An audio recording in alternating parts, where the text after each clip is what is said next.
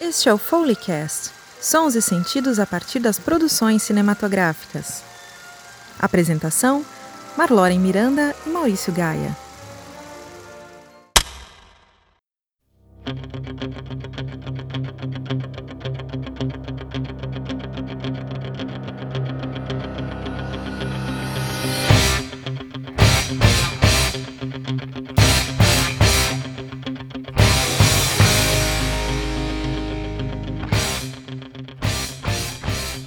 Olá, queridíssimos ouvintes. Então, nós vamos aqui dar continuidade, Marloren Miranda e eu, Maurício Gaia, a nossa conversa sobre filmes que tratam sobre box. Vamos lá, vamos ouvir, tem bastante coisa legal, bastante coisa interessante. Mas olha só, o Mohamed Ali, ele é esse cara sensacional de tantas formas né? Como a gente estava falando, às vezes, não só como personagem principal, mas como também uma espécie de, de pano de fundo para outros pugilistas, inclusive. Um deles, uh, que talvez pouca gente conheça com o nome dele, mas reconheça por outras referências, né? Chamado Chuck Wepner. É o cara que inspirou ninguém mais, ninguém menos que Rocky Balboa.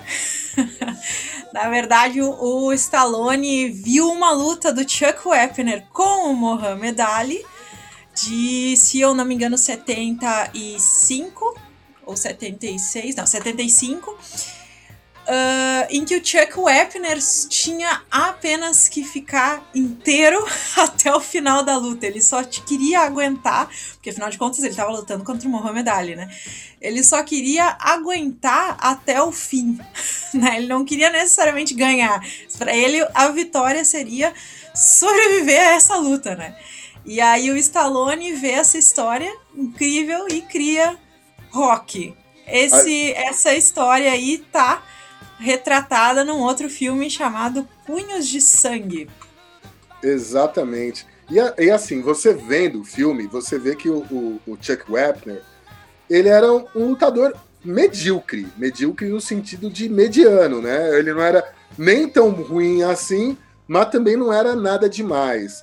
Uh, vendo o filme, você vê que uh, ele, inclusive, ele tem a cena dele assistindo o filme lá no, no Zaire, porque o, o, combinado é ele lutaria contra, contra o George Foreman, porque o George Foreman ganharia do Ali com facilidade, e aí ele iria enfrentar o campeão mundial, que seria o George Foreman.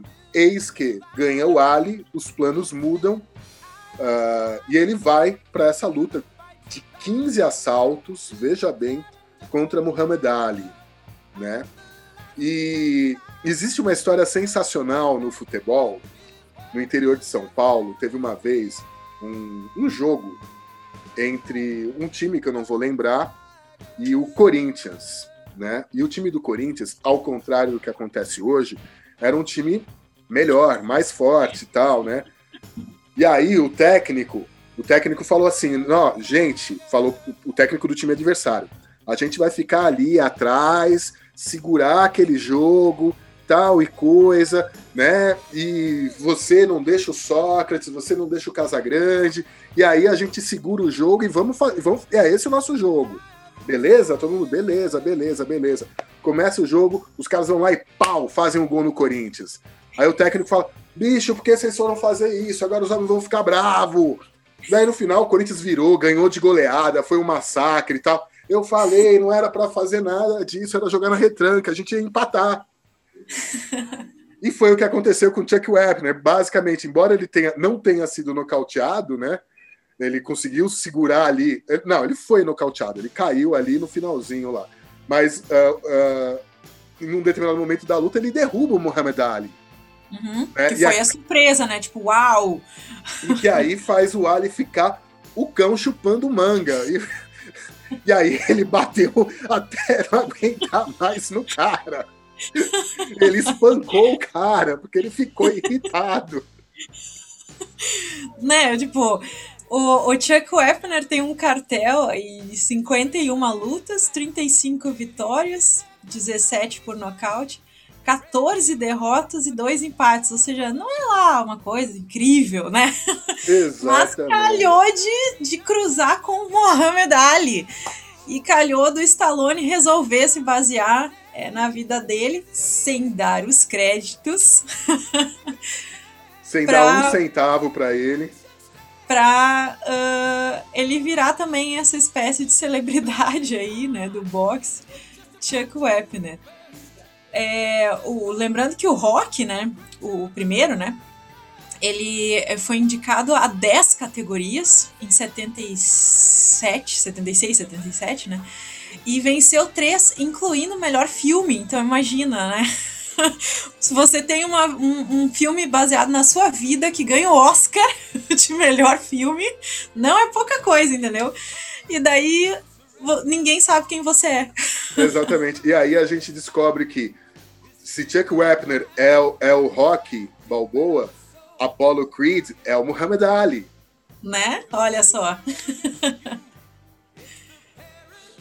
Mas é um filme divertidíssimo. Eu gostei bastante do filme. Ele tem ali o. O. O Liv Schreiber, né? Fazendo o papel do. Do. Do, do Chuck, né? Uhum. Que, enfim, é um.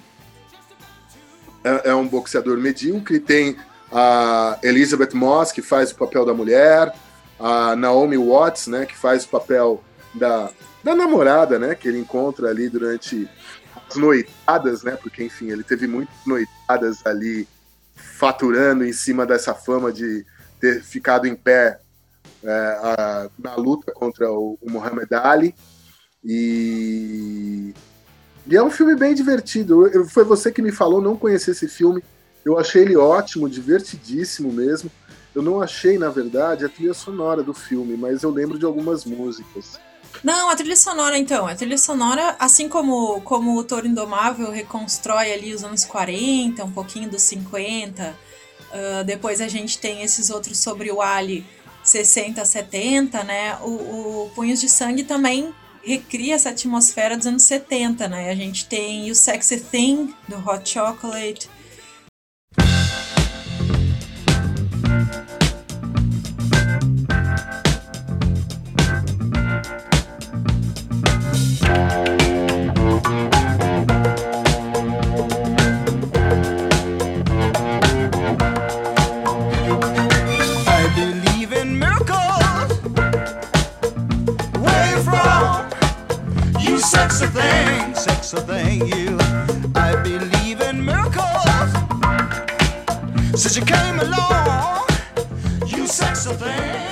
Um, Slippery When Wet, The Commodores. Tem, enfim, outros, outros ídolos aí dos 70 das pistas de dança, né? George Sim. McRae, Jay Ramsey, uh, Jimmy Rosalie, enfim. Uh, a trilha sonora é bem divertida. O filme é bem divertido, né? Ele não é um filme deprê, apesar de o Chuck Wepner não ser lá grandes coisas, assim. Mas ele traz é, essa, essa, essa outra história aí, né? Do, do Rock, do Foreman, do Ali, né? Toda essa Sim. coisa, essa, esse cenário aí, né? E meio que mundo, como, como é esse mundo também de, de uh, não só dos empresários de boxe, que isso também é muito presente nesse filme, né? Mas também como é que funciona também ali a estrutura do cinema, né? De Hollywood, né? Como é que, como é que um filme surge, como é que ele vira sucesso e o que, que acontece com você que deu origem a essa história, né? É, Exatamente. É um filme bem. Eu gostei bastante desse filme, viu, Marlone? É legal, ele é bem legal mesmo. E o Rock mesmo, né, ele não dá os créditos pro, pro Chuck Wepner, em nenhum momento ele cita, enfim. Mas ele tem uma referência até no quando, quando no Rock mesmo, né? Uh, na, no, na casa do Rock eh, tem um pôster do Rock Marciano, que é um outro pugilista também, uh, que morreu em um acidente de avião com 45 anos só. E foi o único peso pesado a encerrar a carreira invicto, né? Provavelmente porque, enfim, né? Ele morreu antes, mas né? enfim. Ele nunca perdeu uma luta, né? E tem um pôster, assim, do, do rock marciano. Tu vê, né? Tem um pôster do Rock Marciano, mas não tem um pôster do Chuck Wepner. Né? Não tem nada de, de relacionado ao Chuck Wepner aí, né? No rock. Pois é, não, eu tô vendo aqui a ficha do Rock Marciano. É, na verdade, ele, ele se aposentou em 55 e ele morreu, em, ele morreu um mês depois de eu ter nascido. Ele morreu em 69. Uh, é, mas ele realmente ele teve 9 lutas, 49 vitórias, 43 nocautes. Nem. Nem empate teve. Nem empate, né? nem empate teve, nem empate teve. Ele... Mas enfim, pela história do rock mesmo, você percebe que não é nesse cara que o rock é inspirado, né? Não, não é, não é esse rock. O que acontece não é esse rock, né? É, não é, é só o nome. Exatamente. Não é esse o rock, né? Mas é, é um grande personagem. É, e, e existe uma coisa que meio que perpassa todos os filmes que a gente está falando aqui, sobre como a, a história uh, do, dos pugilistas, todos eles, eles estão ligados a, a uma história uh, de, uma, de uma vida de pobreza que vem o esporte, vem o boxe como uma oportunidade de ascender socialmente, né? E que essa oportunidade, às vezes, ela é dada apenas uma vez para o cara. Se o cara perde a luta errada, ele nunca mais vai ter chance de conseguir um título mundial, nunca mais vai ter chance de, de entrar num circuito onde realmente as bolsas pagas é, deem dinheiro. Né? É, é, é tudo meio assim. A, a, toda a luta é a luta da vida do cara. É o que separa ele de, de poder uh, ascender socialmente, ter dinheiro para comprar as coisas, a voltar à vida de pobreza de onde ele veio. Exato. Né? Mas isso, tem um... isso acontece com o Chuck, isso acontece com o Jake LaMotta, isso uh, de uma certa forma acontece com Muhammad Ali, né? isso acontece e isso acontece com alguns lutadores que a gente conhece a história aqui no Brasil também. Exatamente, um desses Uh, claro, a gente tem aí o, o um contexto, né? Uh, tem um contexto violento e tem um contexto de frequentar uma academia, como também essa coisa do esporte mesmo, de, de preservar essas pessoas, né? O esporte como um meio de, de sustento, como um meio de, uh, de evitar outros caminhos, né? Piores, bem piores aí, que se possa tomar, né? Um desses contextos, por exemplo, é do brasileiro aí, Éder Joffre, né? Exatamente. Éder Joffre. Marloren também pesquisando na internet, achou um documentário. Um documentário é, curioso, porque ele tem um, um formato bacana, assim, né? Dirigido pelo Hugo Giorgetti, uh, contando a trajetória do Éder Joffre enquanto pugilista, e conta a história da vida da família dele também, que é, é é, a, a, história da família dele é toda ela ligada ao boxe, né? Tios, pai, a tia que não lutava boxe, mas lutava é, luta livre, né? Essas coisas todas. E, e, e, é, e, é, a história do Weber é essa, né? É de um, de, um, de um menino que vem de uma família pobre, né? Que morava numa rua de terra na zona norte de São Paulo e que encontra no boxe a, a, oportunidade de poder ganhar dinheiro, né? Uh, o Éder Joffre, a gente tá, uh, a gente estava conversando, o Éder Joffre, ele foi eleito, uh, às vezes a gente deixa passar batido, a gente esquece um pouco as coisas que estão perto aqui da gente. O Éder Joffre, ele foi eleito pela revista The Ring como o maior pugilista da década de 60 no mundo. O segundo colocado era Muhammad Ali. Olha só! Entendeu? Então, assim, é, esse, essa é a importância do, do, do Eder Joffre dentro do universo do boxe. Né? É, em, 2002, em 2002 fizeram um novo ranking entre os maiores pugilistas dos, dos, últimos 50 anos e ele foi colocado de novo pela mesma publicação, a revista Ring, uh, uh, ele foi colocado em nono lugar. Nono lugar dos últimos 50 anos. É muita coisa para um cara que saiu do Peruche. Né? Exatamente. É muita coisa. Então, assim, o tamanho desse cara né, é, é um tamanho incrível. A gente estava falando sobre o cartel de, de, lutas né, do, do rock marciano. O, o Muhammad Ali, ele lutou 65 vezes, se eu não me engano, né, Marloren? E ele, te, e ele teve cinco derrotas. O, o Eder Joffre, ele lutou 81 vezes, ele perdeu somente duas vezes por pontos em duas decisões que foram muito contestadas à época. 61 lutas do, do Muhammad Ali. 61. O Isso. Eder Joffre lutou 81, lutou 20 a mais, perdeu menos e em lutas que ele não foi nocauteado.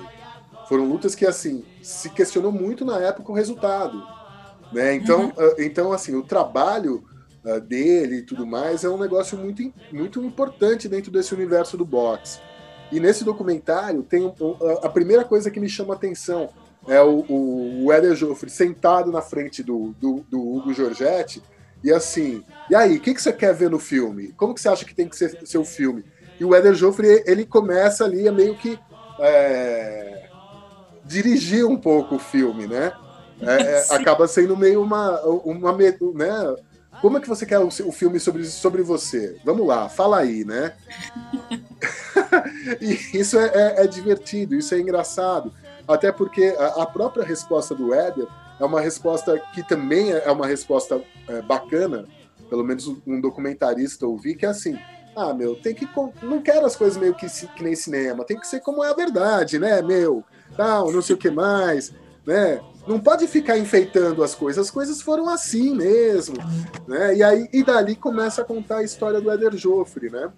Uh, também fazendo um, recorte ali, uh, ele desde criança até o momento que ele uh, definitivamente para de lutar. Ele parou de lutar ali em 1970 e ele parou de lutar quando a mãe dele morreu, né? Eu acho que ele, ele lutou até 76, se eu não me engano.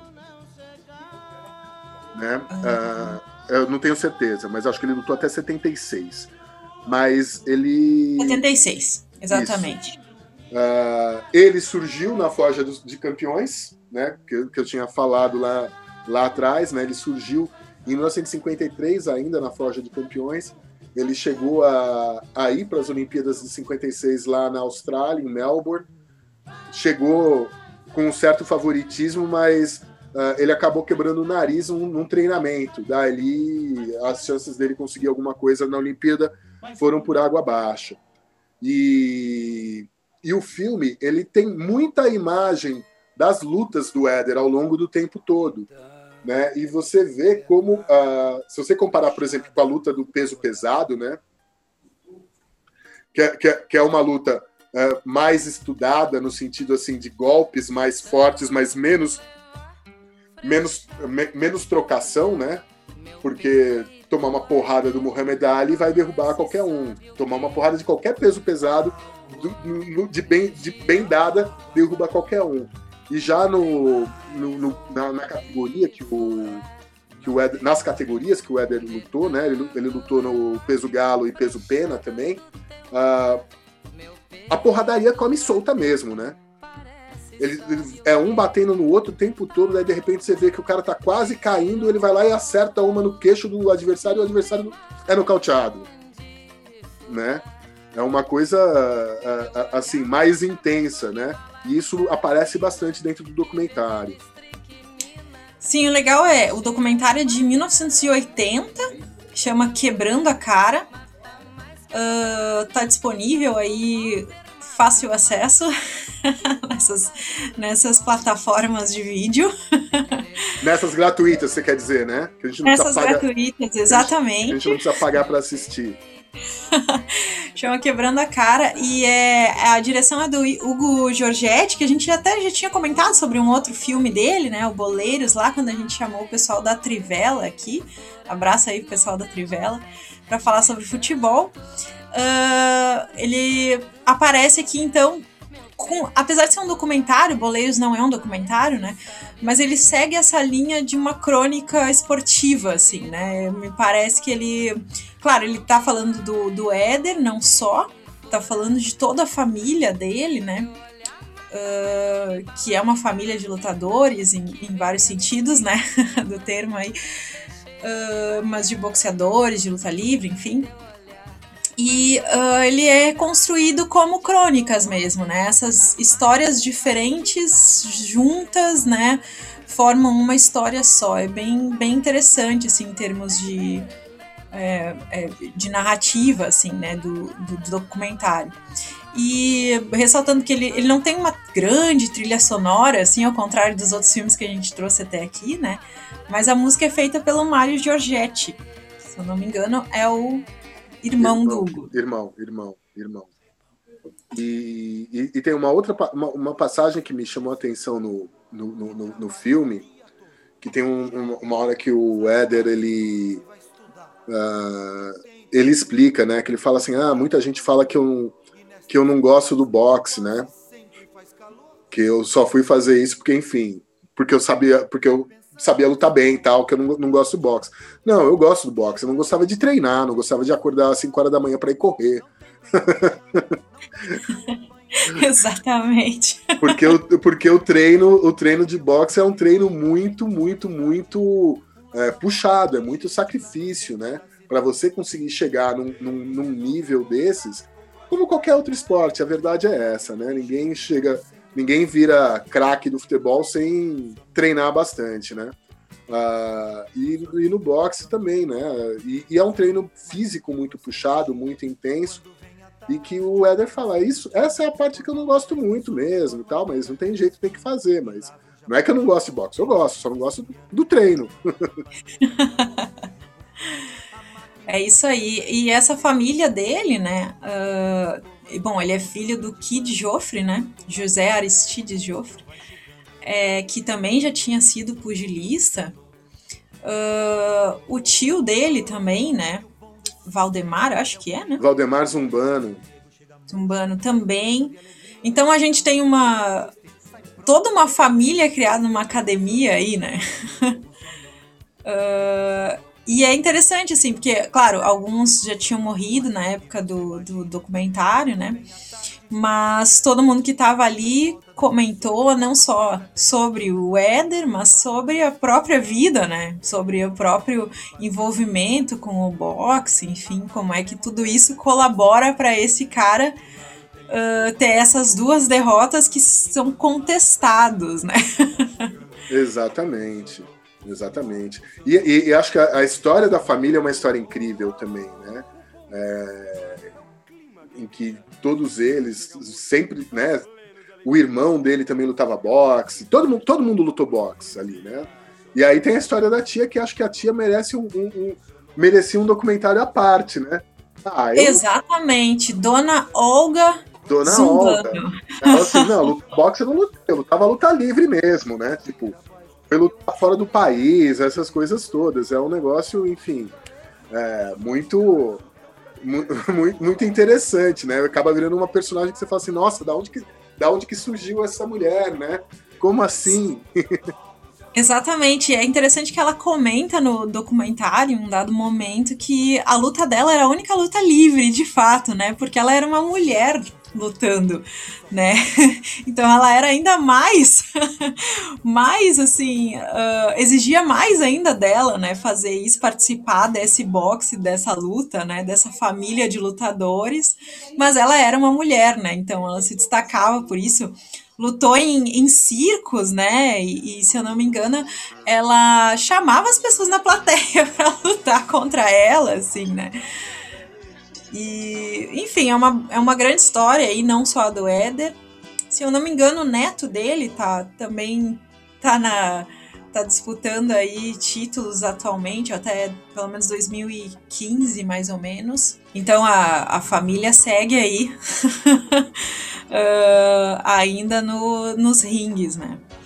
Pois é. E, e existe... Aliás, ele é neto do Ralph Zumbano, que era que é tio, tio do Éder. É, ele, é ele é sobrinho neto, então, do, do Eder Joffre, isso, né? Isso, é hum. isso. O primo de é primo, primo grau. De, primo de segundo grau, primo de segundo grau. Pronto.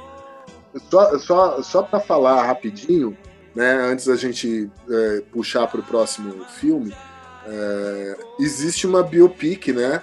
Um filme baseado na história do, do Éder Joffre. Tá aí disponível, acho que na Globoplay, chamado 10 Segundos para Vencer, uh, que é dirigido pelo José Alvarenga Júnior. E tem o Daniel de Oliveira, né, fazendo o papel do, do Éder Joffre. Né? Eu acabei não conseguindo ver esse filme. Eu também não consegui ver. É muita, como a gente comentou, é muita coisa. Eu fiquei curiosíssima, porém não deu tempo. É, eu, eu vou ver durante a semana. Depois a gente comenta aí nas redes sociais dos outros filmes que a gente viu. Exatamente. Mas essa coisa da, da mulher pugilista, né? Aí para trazer esse que é nosso último filme de hoje. Uh, a gente tem um clássico aí, um filmaço, né? Filmaço. Uh, chamado Menina de Ouro.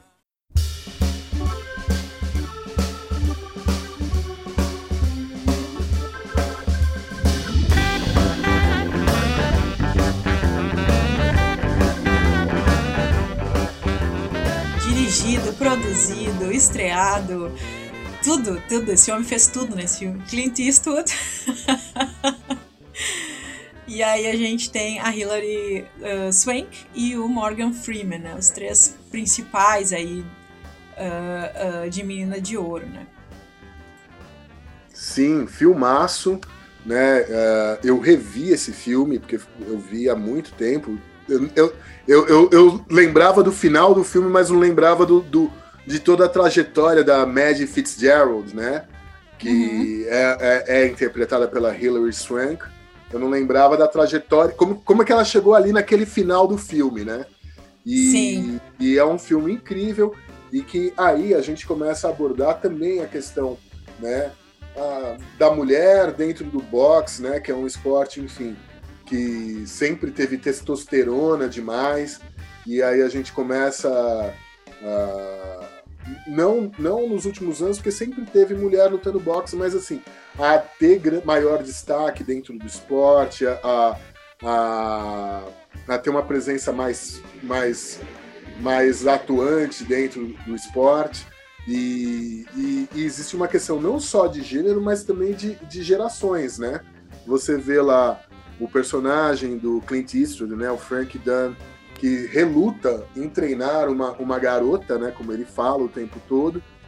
Uh, também, uh, tanto uh, os personagens que estão ali dentro da, da academia de boxe, né, do, do Frank Dunn, o, o Morgan Freeman, que é meio braço direito dele, todos eles ali têm ali uma vida muito próxima ali da pobreza, né? A Meg Fitzgerald, ela tem uma vida de pobre, né? Ela, ela, ela, ela vive de comer o bife do cliente que não comeu no, no, na, na, lanchonete, no restaurante onde ela trabalha como garçonete, né? É, então, é, é, é, isso. É uma, uma mulher que já nem tinha mais idade para lutar boxe, mas que tinha a vocação para isso, tinha obstinação para isso, uh, se transformou numa lutadora de boxe de primeira linha, né? E tem é, é, toda, toda essa ascensão dentro do, do esporte, né? Essa é a história do filme, com todos esses conflitos que vão acontecendo dentro dele.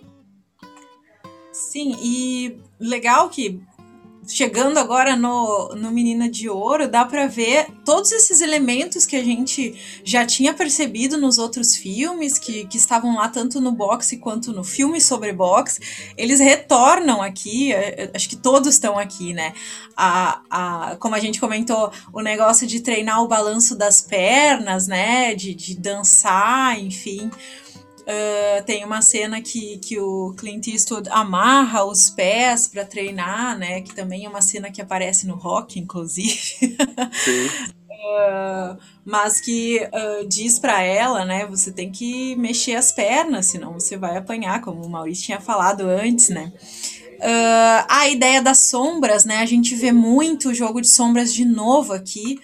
Uh, geralmente a Meg aparece na luz, muito raramente em sombras. Tem uma cena que eles estão num carro e aí uh, intercala a sombra e, entre ela e o Frank, mas em geral ela tá na, na luz e quem tá nas sombras é tanto o Frank é, quanto o personagem do Morgan Freeman, que se chama. Scrap. Scrap, o Scrap, que inclusive é o narrador, né? Sim, ele é, ele é o narrador. É, o filme começa sendo narrado e, e o, o, Scrap mesmo só vai aparecer lá depois de uns 20 minutos de filme, assim. Sim, sim, sim. e então isso retorna a dança, etc. Esse jogo de luzes, a, esse grito né, de guerra, como a gente tinha o, o Ali Bomaye, a gente tem o, a Mokasho, né, que é o que vai bordado no roupão da, da Meg, que é um, um esqueci o nome da, da língua, né? Mas é uma língua ali do, do pessoal da Irlanda. É. é. que quer dizer minha menina, meu sangue, sangue do meu sangue, né? Ele, ele comenta depois isso no filme mesmo. Sim, sim. Então essas coisas retornam aí uh, de diversas formas, né? Sempre uh, colocadas. E essas relações com esses outros, tanto com os outros filmes, é uma expressão gaélica. Uh, tanto de outros filmes quanto das lutas mesmo, né? E também o próprio, o próprio Frank é extremamente machista, né? Ele diz no início: não treino mulher, não trabalho com mulher, tu quer trabalhar, vai atrás de outra pessoa, não sei o quê. Ela diz: tá, mas é que tu é o melhor, né? Como é que eu vou atrás de outro se tu é o melhor? E, uh, mas ele, ele, ele coloca um elemento diferente, mesmo também a, esse esse momento mais pro final das vidas do boxeador, que geralmente é bem trágico, talvez não tanto quanto da Meg, mas em geral é bastante trágico, né? Os, os pugilistas sofrem muito com diversas, um, diversas doenças, também é corrente de apanhar pra caralho, né? Sim, sim, sim. uh, mas ele, ele coloca um elemento que eu achei interessante, que é o efeito do tempo, assim, nas vidas, né? Uh, a Meg tá muito velha para treinar, o Frank já também tá velho, o Scrap também tá velho, né? Então, essa ideia de velhice, e a Meg tem 31 anos, ela não é uma pessoa velha, né? não pelo menos tanto quanto uh, o Scrap ou, o Frank mesmo, né?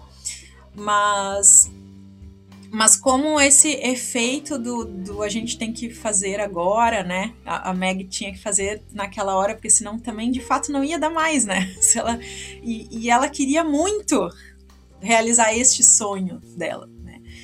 Uh, que inclusive é uma das coisas que aparece também mais pro final do filme, assim, que, que para ela tava bom, era isso que ela queria fazer da vida, e ela conseguiu.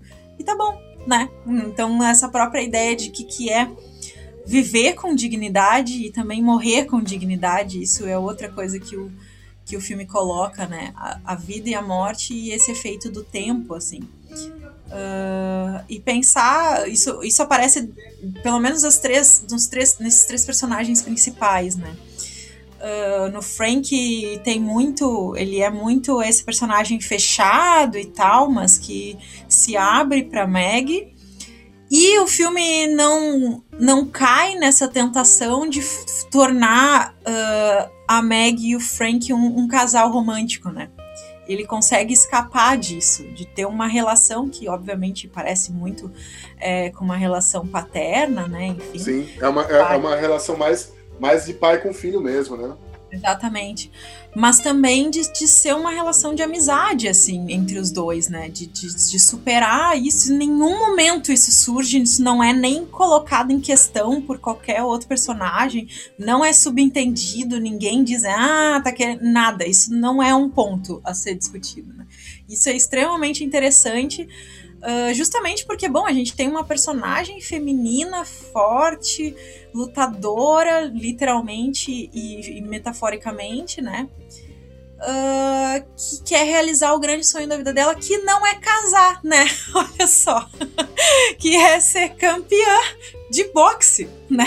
Pois é, né? Então, é, é um filme excelente, não? A toa ganhou aí também alguns prêmios, né? É, só de Oscar ele levou quatro, né? Melhor filme, melhor diretor, melhor atriz com a Hilary Swank e melhor ator coadjuvante com Morgan Freeman. E mais é. três indicações: melhor ator do, para o Clint Eastwood, melhor roteiro adaptado e melhor montagem barra edição. Exatamente. Eu acho que todas as categorias impecáveis, assim, né? Nossa, é, tanto quanto o Touro Indomável lá é sensacional, né? Esses três, três personagens que aparecem aqui e o modo como eles se relacionam, né? Também o, o também o Scrap não é colocado como uh, alguém que vai dar em cima da Meg, alguma coisa assim. Inclusive ele vai lá, ele é o cara que vai lá e dá aquela chance, né? E tenta fazer o Frank, não, mas quem sabe tu não dá mais uma chance para ela? Eu acho que vai dar bom isso aí, hein? Né? Sem insinuar né, alguma coisa por causa do gênero, enfim, né, da, dela ser mulher, enfim. É, é, é eu, eu, eu acho que é um, um, um filme, ou pelo menos os, os diálogos todos dos, do, do, do, que acontecem entre eles, né, principalmente entre os três, são diálogos de pessoas que são apaixonadas pelo esporte. Né? Contém todos os aspectos da vida e tudo mais, mas a, a, a preocupação deles principal é o esporte, é o boxe. Né? Uh, cada um com seu ponto de vista, cada um com sua vivência, né? O Scrap ele foi um cara que teve a chance da vida dele de poder ser um campeão mundial de boxe, mas uh, ficou cego numa luta. Né? O Clint, o Clint Eastwood uh, teve a oportunidade de ser treinador de um cara que, enfim, pudesse ser campeão mundial, mundial de boxe e, e, ele perdeu essa oportunidade. Né? E a Meg é a pessoa que está buscando esse sonho. Então, assim, uh, os diálogos, todos os diálogos entre eles, sobre a vida, sobre tudo, não sei o que mais, mas principalmente são sobre, uh, sobre o esporte, sobre o, como que o esporte, como que o boxe motiva ou motivou a vida deles até aquele ponto. Exatamente. E a gente tem uh, aí a família Eastwood presente, que é o Clint, não ele apenas é megalomaníaco, quer fazer tudo, né? o Clint é fominha. né? Direção, atuação, roteiro, tudo ele faz, né? A música também é dele. A música, ele, ele toca piano. É, é, é, eu nunca ouvi assim, mas dizem que ele é um pianista com bons recursos, viu? Pois é. Uh, mas aí ele não faz sozinho, né? Alguma, algumas, alguns temas são dele, alguns são com o Kyle Eastwood, que é filho dele uh, junto com outros, com outros músicos, né? Michael Steven e David Potó. Uh, e também a Morgan Eastwood, na época ainda criança, menininha, assim, adolescente, pré-adolescente. ela aparece numa cena em que a Hilary Swank olha para uma menina que tá com um cachorro no outro na outra no outro carro assim enquanto eles estão abastecendo, né? E a Morgan Eastwood vai virar também atriz aí depois, né? Vai fazer mais umas participações. Então a família Eastwood aí atacando em todas as frentes, né? Uh, o Clint ainda com. Agora foi recentemente até aniversário dele. Ele. Foi um dia depois que eu vi o filme, revi o filme, né? Eu já tinha ah. visto. Uh, 31 de maio ele, ele nasceu, né? E fechou aí seus 91 anos. Nossa senhora, hein? Tá, né? tá aí, né? Tá aí. Tá aí, tá ativa. Vamos que vamos. Pois é, pois é. Uh, eu queria só falar aqui rapidinho, Marloren, sobre uh, uma, um filme, né, uma série, na verdade, que a gente até discutiu, mas não ia dar tempo de, de, de colocar, uh, que é o Irmãos Freitas,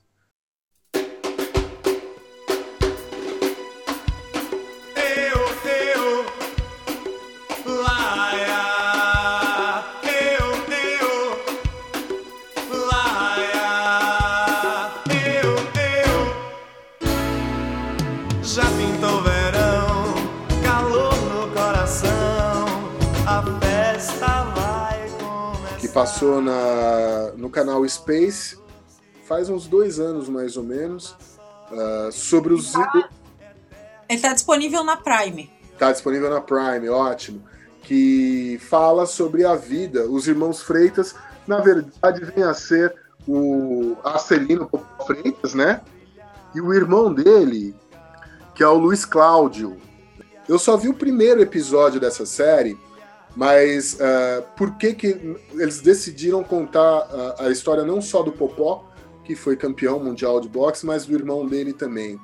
Uh, o irmão, o irmão é mais velho do que o Popó, e o irmão, ele, para se você, isso eu escutei em uma entrevista, uh, se você perguntar para qualquer gente, qualquer pessoa do, do mundo do boxe da Bahia, qual o maior pugilista que eles já viram lutar, nenhum deles vai falar do Popó, vai falar do irmão.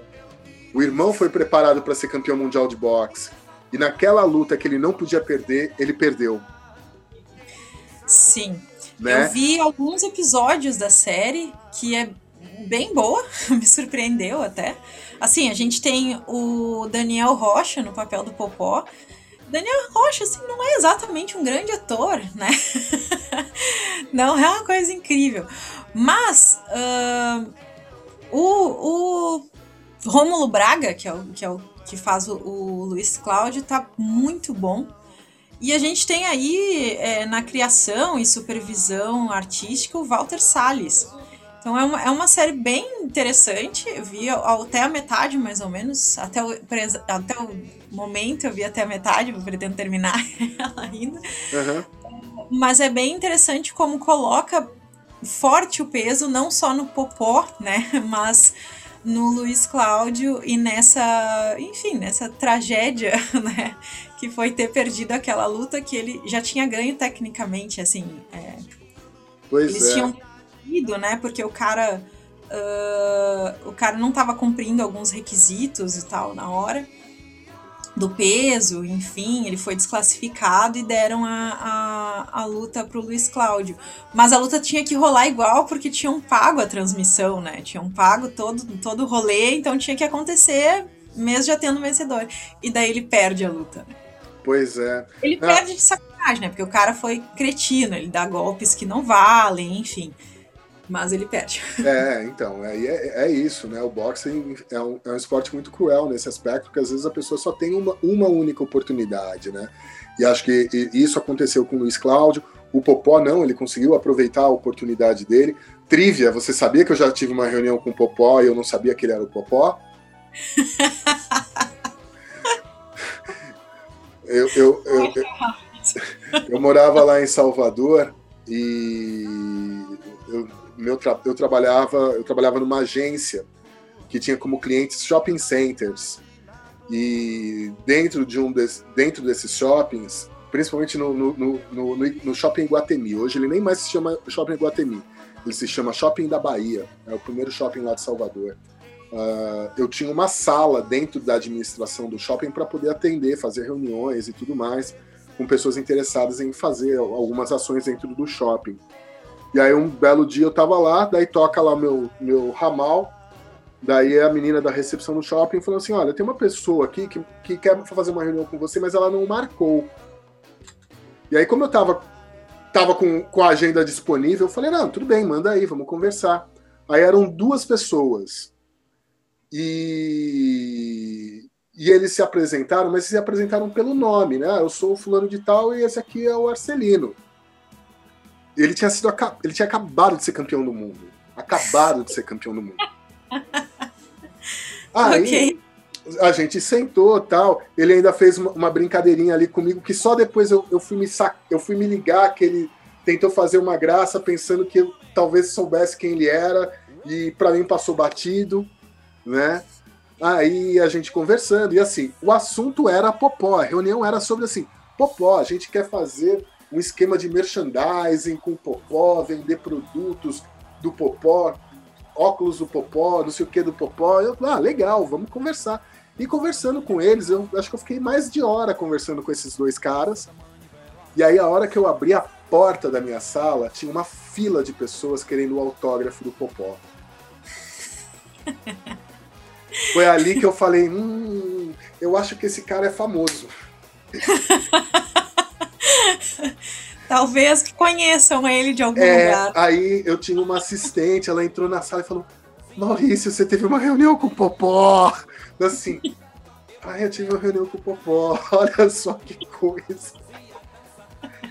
Ele tinha acabado de ser campeão mundial, mas eu não conhecia a cara dele. assim, era, era um cara baixinho, fortinho, né? Simpático, gente fina, cara muito gente fina. Mas eu não tinha ligado o nome à pessoa, realmente. ok, pode acontecer, tá tudo certo. é. Desculpa, Popó, eu não te reconheci, mas eu sei, você é um grande cara. Olha aí, ó, o Popó, só pra gente uh, trazer aqui, ele teve 51 lutas, 49 vitórias, 48 nocautes e só duas derrotas. Pois é, né? Pois é. E eu não é queria... é pouca coisa, a gente tem bons lutadores no Brasil, né? É, é. No Brasil lutador, né? A gente, a gente tem em breve aí, para a data não prevista, um, um filme sobre o Maguila, né? É, o, o, grande nome do boxe brasileiro na década de 80, o homem que sonhou ser campeão mundial dos pesos pesados, mas levou um cacete do Evander Holyfield e ali foi o teto dele mesmo, né? Então. Ia ser estrelado aí pelo Babu Santana, né? Babu Santana fazendo o papel do, do, do, do Maguila, né? Li uma entrevista que assim, o Maguila tinha feito uma exigência, ele queria que fosse um cara bonito, e aí, quando falaram vai ser o Babu, o, o, o Maguila concordou, no que o Babu respondeu: Nós estamos em sintonia, temos o mesmo bom gosto. Enfim. Muhammad Ali ficaria com inveja dessa situação. E, Exato. E tem um outro filme que eu só queria mencionar rapidíssimo. Uh, a, a, a, gente falando sobre a Olga Zumbano me fez lembrar: existe um filme chamado Monstros do Ring, que foi dirigido pelo Marc Durdan, uh, diretor aqui brasileiro, e é um filme de 2017 que fala sobre esses lutadores de luta livre que apareciam na televisão nos anos 60, 70 e 80. É um filme divertidíssimo, bacanérrimo, bonito. Quem puder, puder encontrar, vá atrás. É um filme ótimo. É, não, e a gente tem aí, claro, a gente deixou vários, vários filmes de fora, né? Só para citar mais dois. Como eu falei, é infinito o negócio. Entendeu? Você entra no looping e você quer ver tudo, entendeu? a gente tem o Hurricane, que a gente tem o Denzel Washington no papel de Robin Hurricane Carter. Uh, que é um filme de 99. Também tem o Bob Dylan na trilha, né? Porque o Bob Dylan fez a música Hurricane é, para ele, né? Para o, o Rubin. E a gente tem o Hacking para um Lutador, que é um filme de 1962, uh, que é mencionado no Punhos de Sangue, né?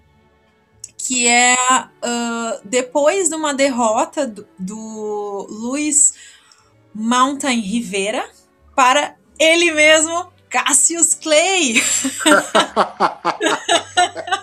é de uma dureza, né? Tudo gira em torno de Cassius Clay, entendeu? Então o Luiz uh, Rivera perde pro Cassius Clay. Depois de sete rounds, ele apanha tanto que ele poderia ficar cego ou até mesmo inválido, né? Então o filme conta um pouco é, sobre esse pós, pós essa luta. E tem o Anthony Quinn aí no, no papel é, principal. É, é, bastante filme. Bastante filme. Como a gente falou, os filmes conversam muito entre si, se relacionam, mandam, uh, fazem alguma referência, né? Mesmo que seja só na iluminação, por exemplo, né? Mas eles estão sempre se referenciando, assim. Né? Sim, e, e as histórias elas acabam sendo muito mas é isso, gente. Então vamos encerrando aqui, né? Um grande beijo, Marloren. Nos vemos no próximo Foleycast e um beijo, ouvintes. Beijo, Maurício. Beijos, ouvintes. Até a próxima.